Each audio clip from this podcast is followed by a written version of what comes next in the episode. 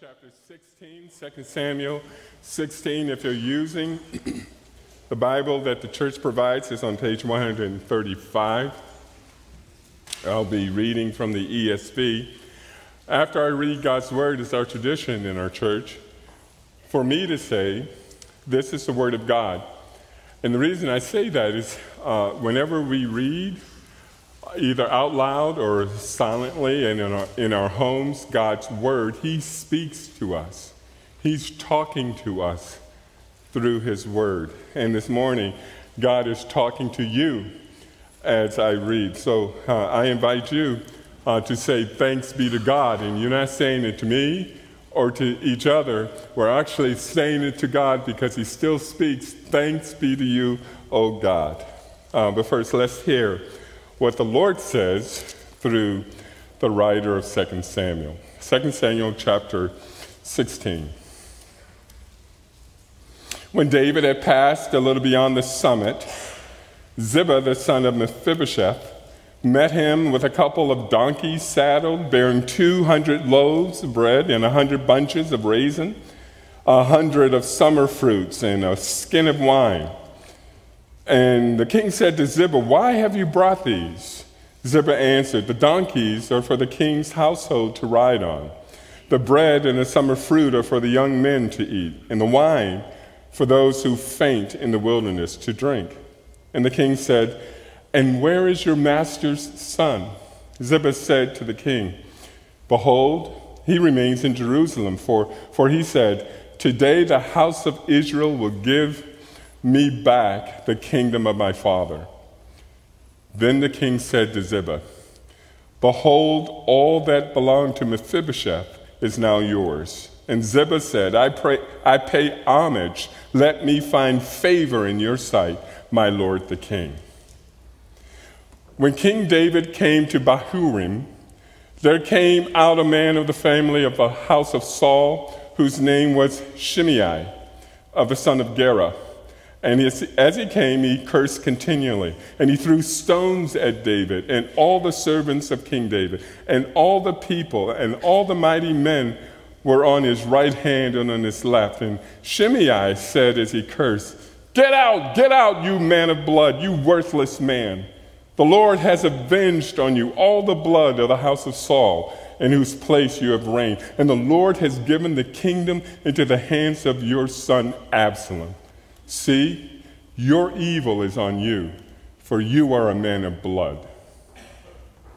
Then Abishai, Abishai, the son of Zeruiah, Zeruiah, said to the king, Why should this dead dog curse my king, the, my lord the king? Let me go over and take off his head. But the king said, What have I, what have I to do with you, you sons of Zeruiah?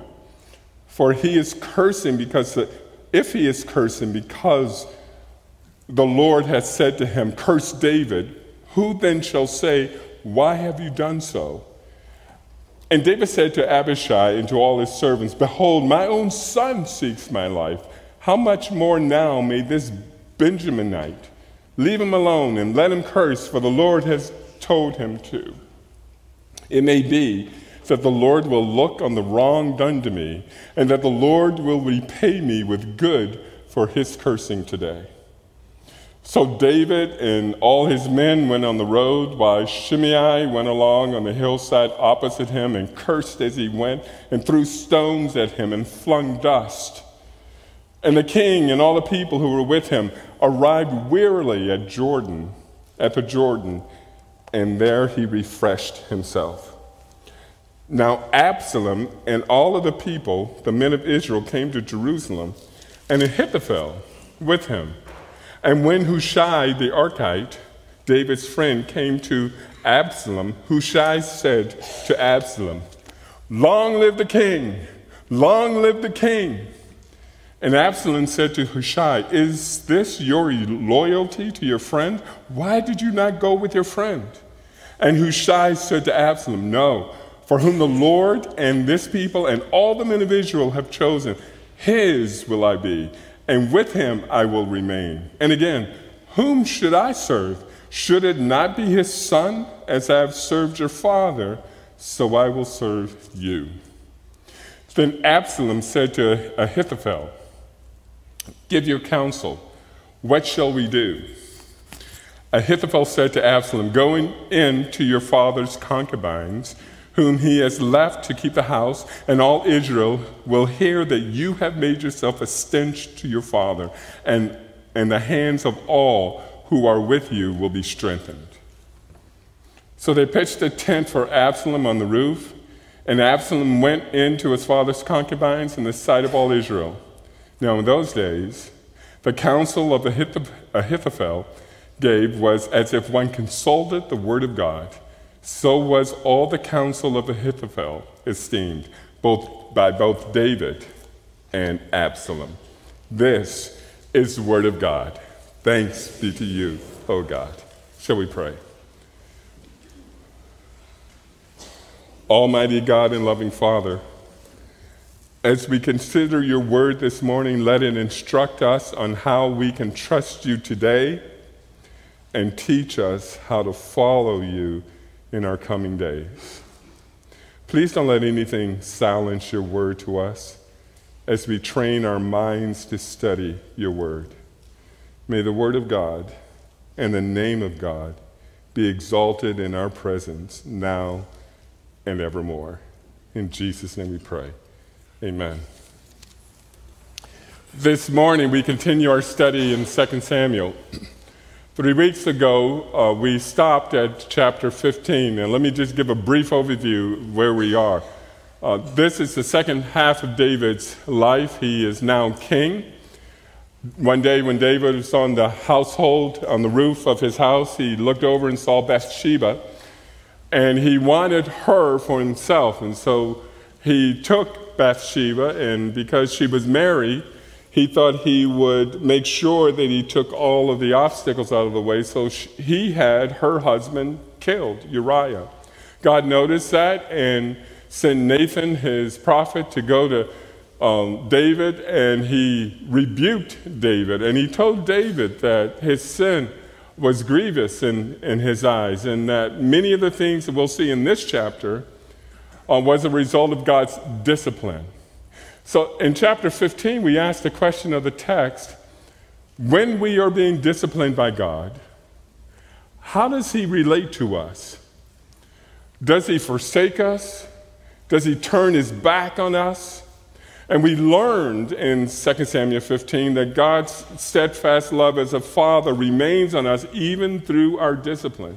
He doesn't take the circumstances of our discipline away, but He lovingly guards us and keeps us close to Himself. He's like that father in, in, uh, in uh, Luke chapter 15 who, uh, after his wayward son left and started coming home, he was looking for him and he met him on the, on the road and he hugged him and he put a new robe on him and a ring on his finger.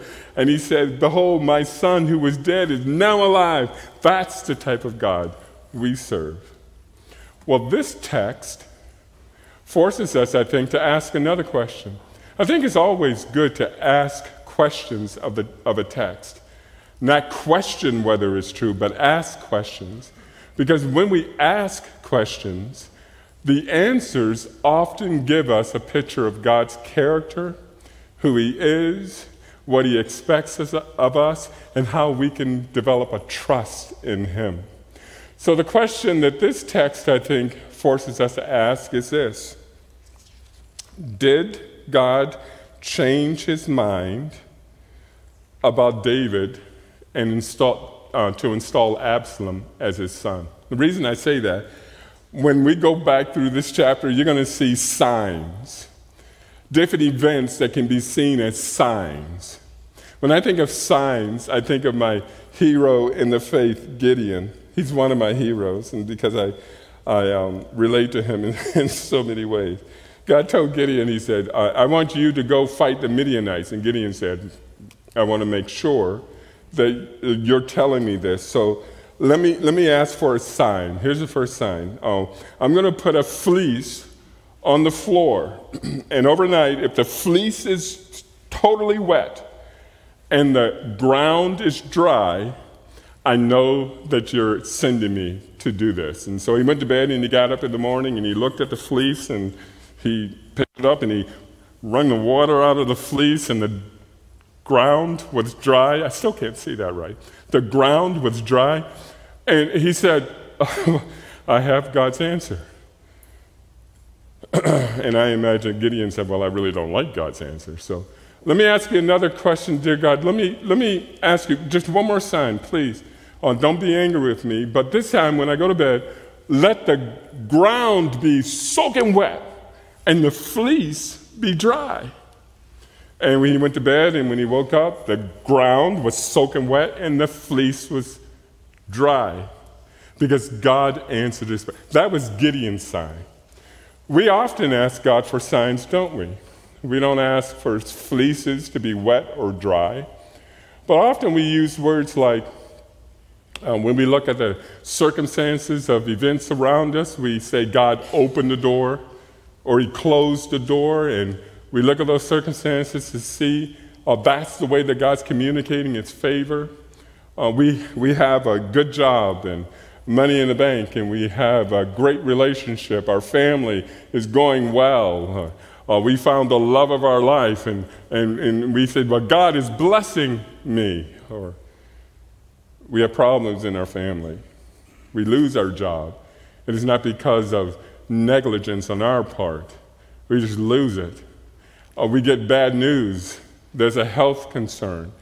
And, and we say, That's a sign that God's favor is no longer on me. Well, I think we often look for signs. And I think that David in this text was given two signs that seemed to say that God turned his back on him.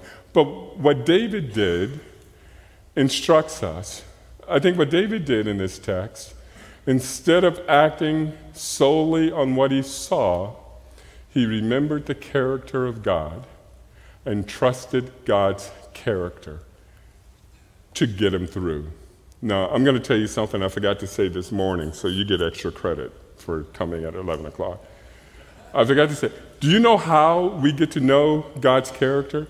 We get to know God's character by reading His Word, reading and studying, and seeing in the Old Testament how He faithfully presented Himself and how He revealed His character and how Jesus Christ, a God in the flesh, revealed the character of God. We learn to trust God by reading. I want us to look at first David. David and Ziba's deceit. Look at verse 1 again. When David had passed a little beyond the summit, now the summit that um, the author is talking about is the summit of uh, the uh, Mount of Olives. Uh, and I remind you that on the Mount of Olives, David in chapter 15, he's praying to the Lord. He's mourning before the Lord, and he, he heard that Ahithophel, Ahithophel, we uh, learned uh, in chapter 15, was uh, Bathsheba's grandfather, and that's going to be important to remember. But Ahithophel was a counselor. And even in our text, his counsel was so received, so well received, that people thought automatically when he spoke, it was from God's word. And David was told Ahithophel now was for Absalom. He no longer supports you, he's supporting Absalom. So David is praying to the Lord, oh, please, God, frustrate, frustrate the counsel of Ahithophel. And he opened his eyes, and in uh, 2 Samuel 15, it's almost as if there's, there's this light that descends upon Hushai because Hushai comes on the scene. And Hushai uh, is sent by David to go into Absalom's house to frustrate Ahithophel. It's almost as if there was a sign over Hushai, and God said, This is the answer to my prayer. It's almost as if that. And I wonder if David took that as an answer to God's prayer, to his prayer to God? What about Ziba here? Because Ziba comes on the scene right after that. And he has a donkey, and he has raisins, and he has fruit, and he has wine. And uh, David says to him, Why are you doing this? And Ziba says, Well, this is for you and your, uh, your king, uh, your, uh, the people who are following you. And, and David said, uh, What about your master's son? He's talking about Mephibosheth. Uh, you remember Mephibosheth was Jonathan's son. Uh, he was dropped when he was younger and became crippled. Pastor Robertson, when he was talking about this, preaching on this, uh, made the connection that an undeserving boy was able to sit at the king's table. And I think that's a beautiful picture. Undeserving people like us sit at the king's table. David made a covenant with him. You can sit at my table. So David now asks Ziba, What about Mephibosheth? Oh, where is he? Why isn't he here? Notice what Ziba says. Look, look again at the text. Uh, look at verse 3. And Ziba said to the king, Behold, he remains in Jerusalem, for he said, Today the house of Israel will give me back the kingdom of my father. Now, when I read that, I went, hmm. Because I know what happens in chapter 19. Ziba is lying here. David doesn't know that Ziba is lying. All he can see is this sign here. The person, Jonathan's son, he's turning his back on me. And Jonathan's son is saying, that the kingdom is going to be taken away from me is going back to Saul. And I know we, he bought it because if you look at verse 4, uh, David reverses what he said to Mephibosheth. And he said, All the land that I gave him in 2 Samuel chapter 9, all the land that I gave him, I give to you, Ziba. It's yours. Sign number one. Has God turned his back on David? Sign number two. They're walking, and this man, Shimei, or Shimei, I, I never pronounce this word correctly. You can say Shimei or Shimei. Uh, I, I don't think it really matters. The Lord has taken him home, and he's not going to correct me. And So I can, I can give my best right now. Shimei is cursing David. He is a a relative of Saul, and he says, Cursed be to you, David, cursed be to you, David. And he's throwing stones and he's hurling insults. Now, if you get in your mind a picture of a king that's ducking and cowering, and the people around him ducking and cowering because this guy is throwing insults, I remind you, the text tells us that David's mighty men were in the left hand and the right hand. These were powerful guys. These were tough warriors. If you read ahead in 2 Samuel, David talks about his mighty men and what they did in battle. I think what's happening here is, is David is it's like he's holding the reins back and saying to them, Whoa, don't do anything. Don't do that. Abishai says, Let's lop off his head. Let's kill him. Does that sound familiar to you? Remember in the Garden of Gethsemane? When Jesus was praying and Pilate's men came to him, and um, one of the soldiers stepped up to Jesus, and um, Peter lopped off his ear. Remember that? He says, Don't you step up to the master. Right? I, I think of this. David is saying, Wait a minute. This man is cursing me. And maybe he's cursing me because God told him to. I think David was a man whose guilt over his sin touched his heart. I think he wasn't sure if God sent this man to curse. And he wasn't going to lift his hand against this man. I think what he's saying here is that you leave him alone.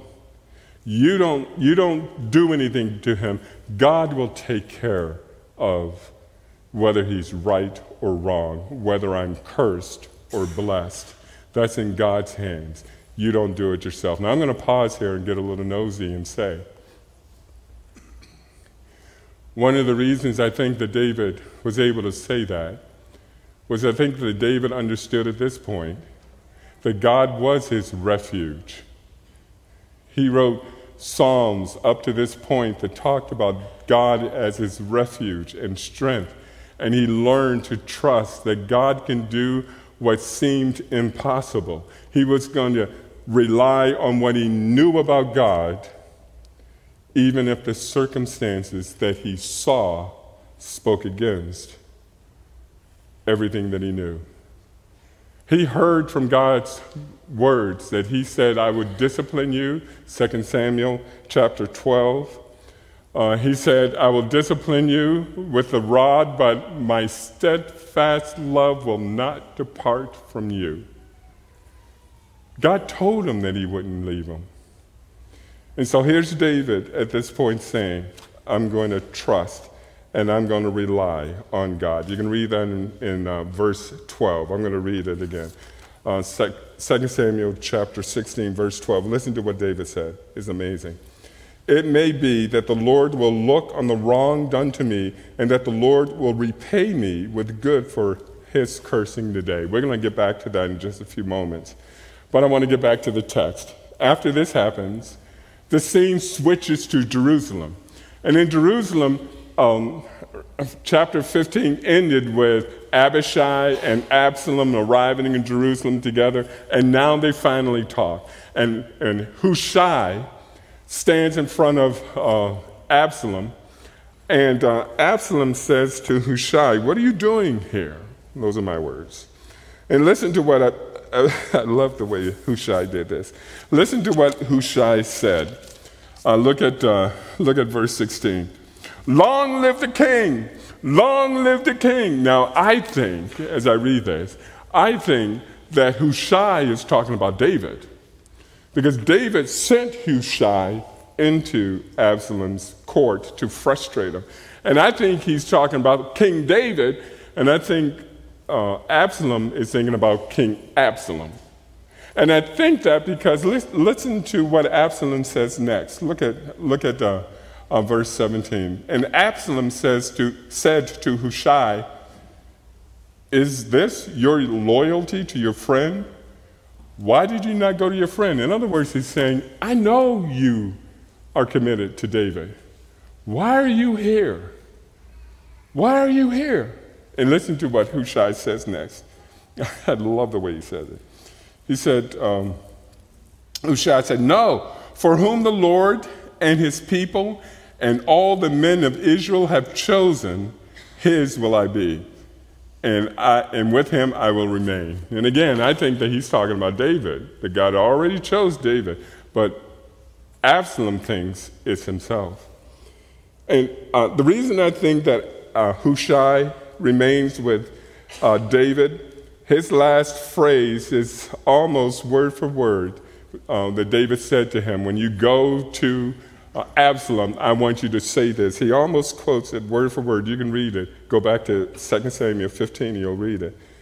He said, Should it, uh, and again, whom shall I serve? Should it not be his son?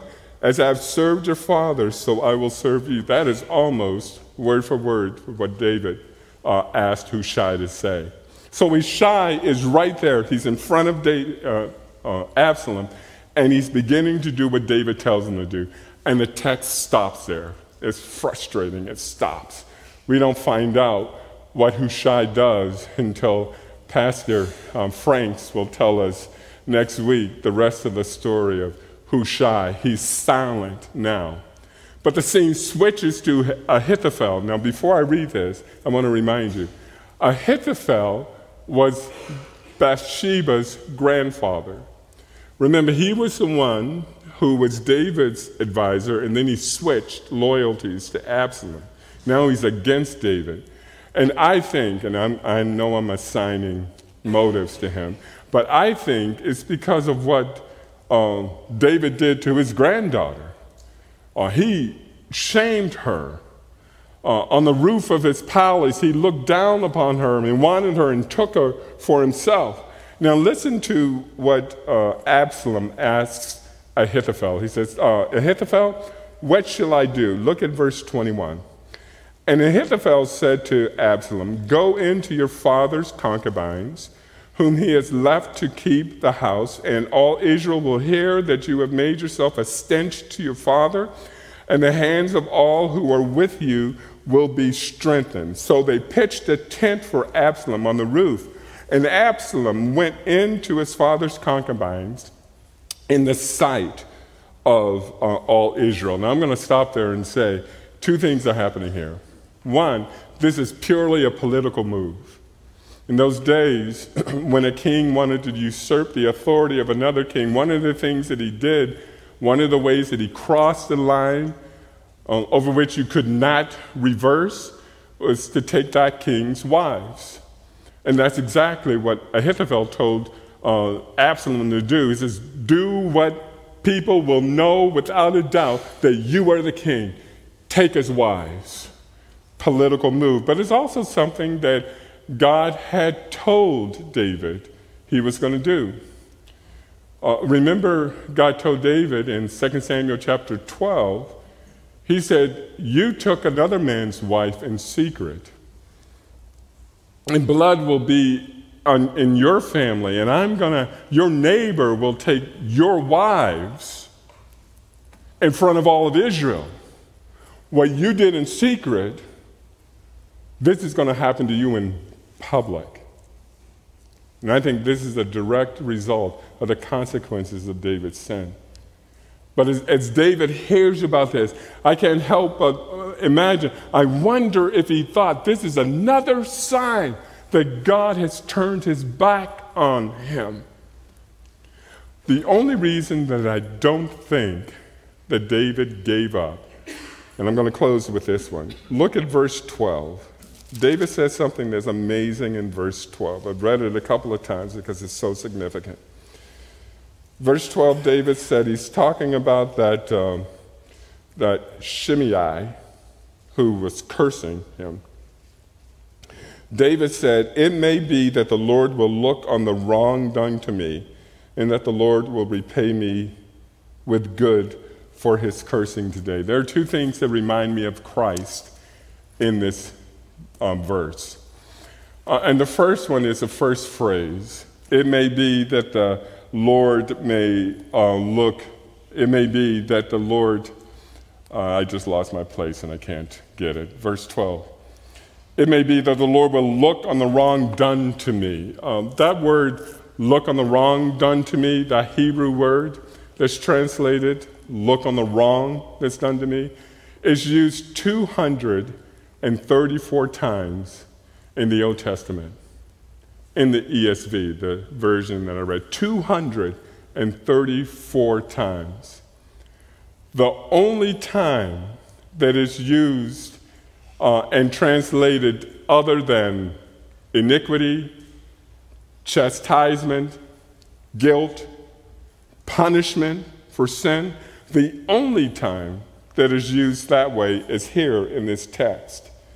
And, and I think um, that one of the reasons that is used wrong done to me is because uh, I think the translators found it difficult to, uh, to wrestle with.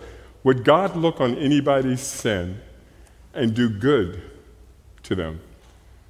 Would God turn his attention on anybody's sin and then give them, instead of his punishment, good? We find that in Jesus Christ because that's exactly what Jesus did.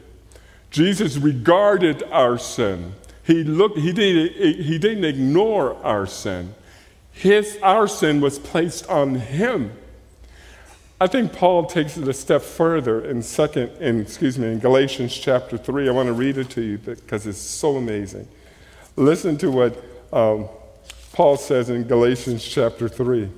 In Galatians chapter three, Paul, speaking of Christ, said this Christ redeemed us from the curse of the law by becoming a curse for us.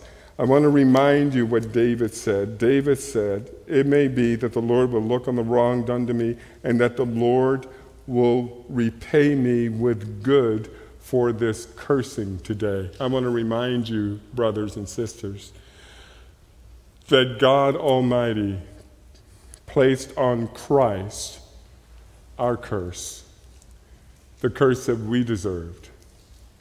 And he redeemed for himself of people. As Paul said, cursed is everyone who is hanged on a tree. And then he says, so that in Christ Jesus, the blessing of Abraham, Abraham might come to the Gentiles so that we might receive the promised Spirit through faith. Now, I'm going to take a little poll here as I finish up. Uh, I did in the 8.30 service, and I think it's going to be true in the 11 o'clock, but we'll find out. If you are a Hebrew believer, a Hebrew believer, would you raise your hand? Okay. It happened at the, 11, at the 815 service. You know what that means? We're all Gentiles. I, I, went to seminary, so I know what I'm talking about. We're all Gentiles.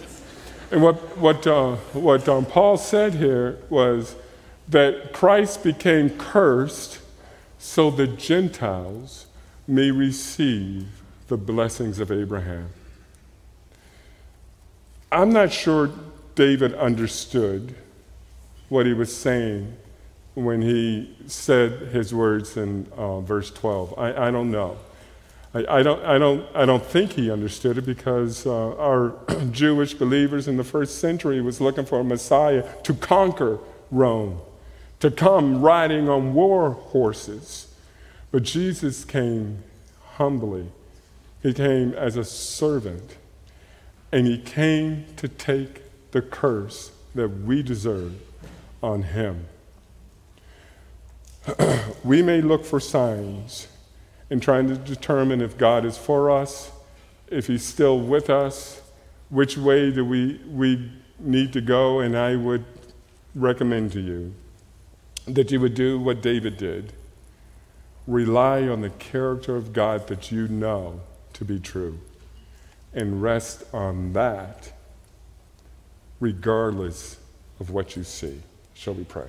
Almighty God and loving Father, we thank you for your word this morning, and we acknowledge that sometimes it's difficult to see your loving presence, especially during difficult times.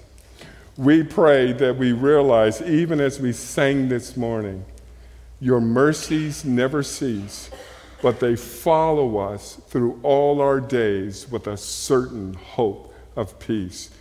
We pray, Father, that you would allow us to set our minds on Jesus, the author and perfecter of our faith. In Jesus' name we pray.